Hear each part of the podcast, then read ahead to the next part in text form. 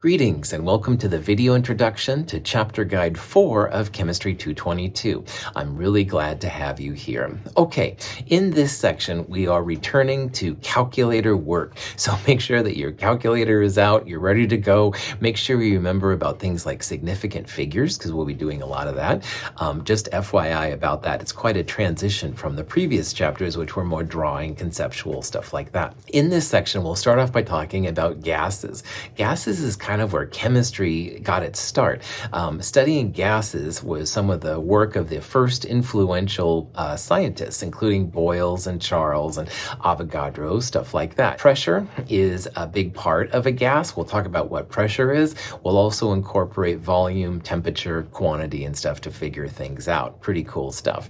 We will also start talking briefly about what's called intermolecular forces. Intermolecular or IM forces are the forces forces that allow, say, gases to become liquids and liquids to become solids, or the vice versa process.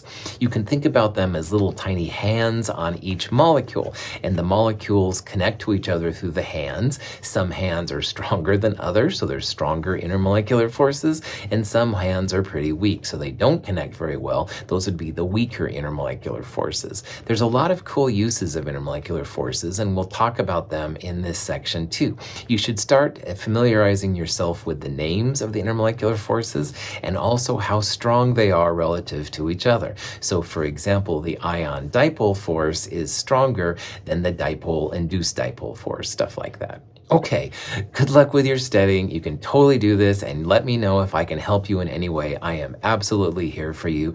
Have a wonderful day.